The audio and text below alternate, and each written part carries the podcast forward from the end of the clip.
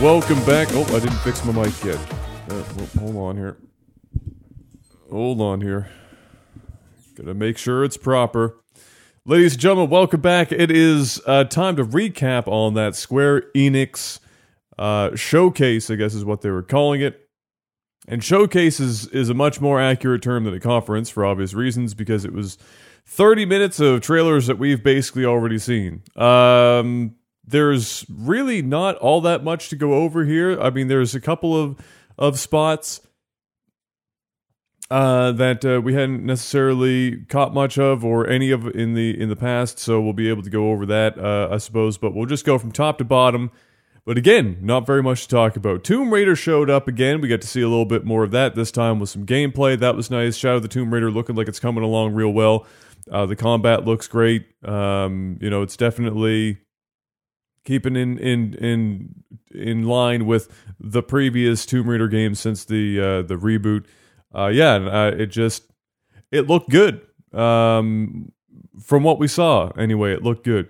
We then got um, the Final Fantasy 14 patch that's coming up called Under the Moonlight, uh, which is showing up, uh, I guess, in the not too distant future. I meant to write down the, the date, but I don't think I quite caught it. And then there was a monster. What I did catch is that there was a Monster Hunter World crossover content of some kind uh, that's on its way.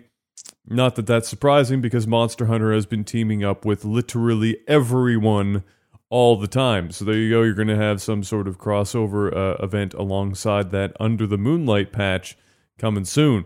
Then we got uh, then, we, got another little uh, little snippet of Captain Spirit, which is that uh, not necessarily spin off, but more like a lead in from what it sounded like with the devs talking about it uh, to Life is, Life is Strange 2. Uh, I'm pretty sure I saw that it's free, which would be crazy.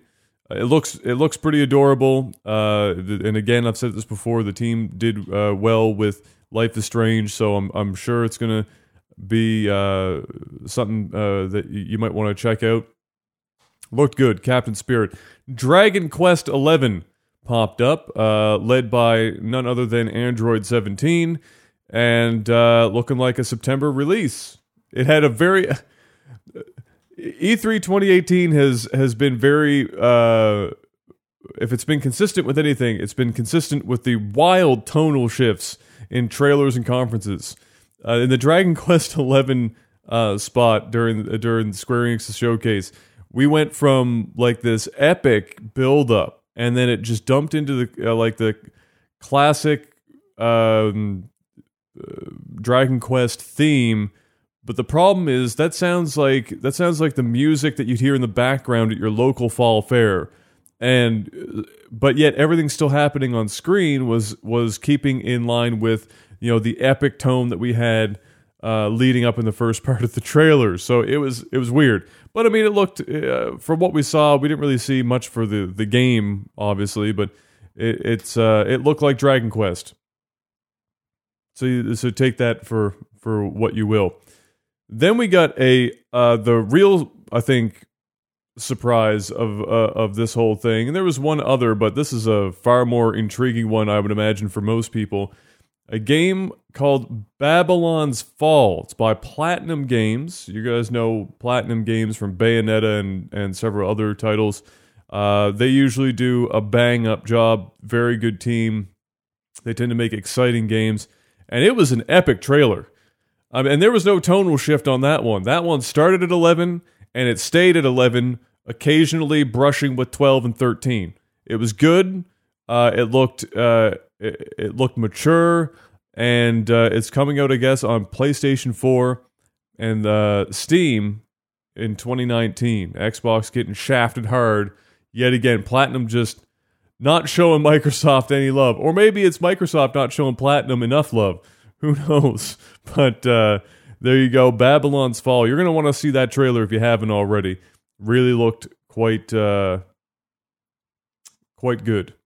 Then we got my, uh, you know, uh, sarcastically favorite game of all time, Nier Automata, coming to the Xbox June 26th. And from what I've seen, uh, you know, it's one of those, you know, since it's been so long, you're you're getting pretty much everything that the game has to offer at this point in a package, uh, showing up on the Xbox here in just a couple of weeks, basically. So for those who've been holding out or haven't played it on the PC or PlayStation 4, now you're going to have a chance to play it on your Xbox very soon. Next up on the on the list, we got a way too short, and I am actually a little upset because one of the few things in Square Enix's lineup that I really wanted to see more of was Octopath Traveler, and especially because that bad boy is coming out on July 13th. Like that is we are we are in the 11th hour basically. And uh and yet we saw like 8 seconds of Octopath Traveler and I'm a little I'm a little sad. But hey, it's coming soon. I'm jacked about it. I'm going to be streaming it for sure. Uh, just from a visual perspective, it's got it's got me hooked up on it. It could turn out to be a horribly mediocre game, but just from a visual standpoint, I'm all in on that for sure. Next up, we had Just Cause 4, uh, which has been focusing what I wrote down here on like big weather. They they were showing off like tornadoes and and all these extreme weather events and the way the physics can get messed with there. You know, Just Cause has always felt to me like it was a, a tech demo for for uh, engine stuff that's going to show up in other games. Uh, and that's exactly what Just Cause 4 looks like. It's you know it's a big sandboxy thing. There's a lot of people that like Just Cause because it's just a big sandboxy game where you can go and do crazy shit. Uh, and it looks like Just Cause 4 allows you to do progressively more crazy shit than the game before it, and it looks pretty cool. Apparently, this is all also on a new uh, engine. Uh, I it might just be called the Apex engine, but the way that they worded it in the in the spot that they had, it might also be the open world Apex engine. One or the other. It looked good, uh, and it definitely looks like it's going to allow you to do some some wild stuff, so to say. So you can check that out as well. Then we got another bit of a uh, of a curveball in um, it was a live action spot that kicked into gameplay and then back out to live action in such a way that I'm not entirely sure if they're going for like a uh, quantum break like deal uh, or what, or if it was just for this trailer. I don't know, but it's called The Quiet Man, uh, which seems to be a very uh, popular thing uh, as of late as well. With um, you got you know a lot of a lot of focus on. I've seen a lot more TV shows for those who are deaf or somebody who can't speak or both, or they're a, a complete you know you know they're a mute in that regard, whatever.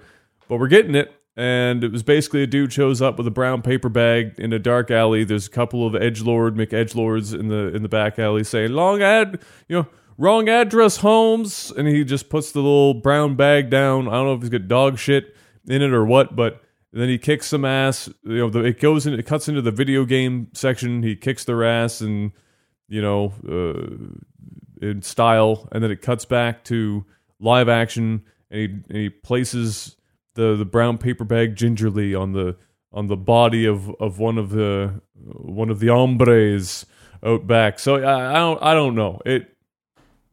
I don't even know what the game is supposed to be. I know it's called The Quiet Man. I know that it tried to be super edgy, and we'll see what happens when we uh, get some more of it.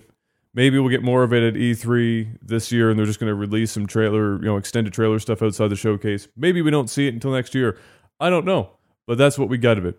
And then, of course, we wrapped up the well, we wrapped up the shortest showcase in recent memory uh, with Kingdom Hearts, largely with stuff that we had already seen. It was basically the same trailer that we saw uh, at the other conferences, and um, still didn't have any sound effects. Still awkward as hell. Uh, but yeah, we also, of course, we already know it's January 29th that the, the release happens. So nothing really new there. So just a, I, I'm gonna be real. Square Enix just a just a really bad showcase. Um, this didn't need to even happen. This showcase could have not happened at all, and nothing would have changed because we barely saw anything that uh, we hadn't already seen, either at this E3 or leading up to it. Uh, I'm I'm sad and a, uh, that that we didn't get to see a lot of other stuff that could have been really cool. Uh, some people were thinking maybe Sleeping Dogs 2 material. Some people were thinking maybe in the light of all of the craziness uh, surrounding the Final Fantasy VII remake that they, you know, uh, try and, and at least at least make the fans feel like things are still okay to a degree, despite the fact that it basically blew up in their face. Um, that that would show up. That wasn't there. Um, just there's just a, there was a uh, just not really much happening uh, happened uh, at this at this thing. So anyway, there you have it, Square Enix. Uh, I wish I had more for you, but I don't. We've got um, another few hours, I think. I can't remember when exactly the next one, but there are four conferences today. I think the next one is Ubisoft. Then there's the PC um, show later on, and then like late tonight is PlayStation, Sony. So uh, I've got a busy day. I'll be back for all of it. I'll be posting these up when I can, basically in between the conferences, showcases, whatever they're calling them. And uh, 4 p.m. Eastern is Ubi. Yeah, so 5 o'clock my time. So two hours, 15 ish minutes from now will be uh, the next one. I'll be live for it. So if you're catching this on the RSS feed, you're at work, you're on your way home, what have you, twitch.tv slash technical alpha. You'll be able to find me there. The reactions of all this stuff, if you're listening and you want to see the live reactions, youtube.com slash life's glitch TV. Thank you very much, guys, uh, for listening as always, and uh, we will see you in another few hours. Enjoy your E3.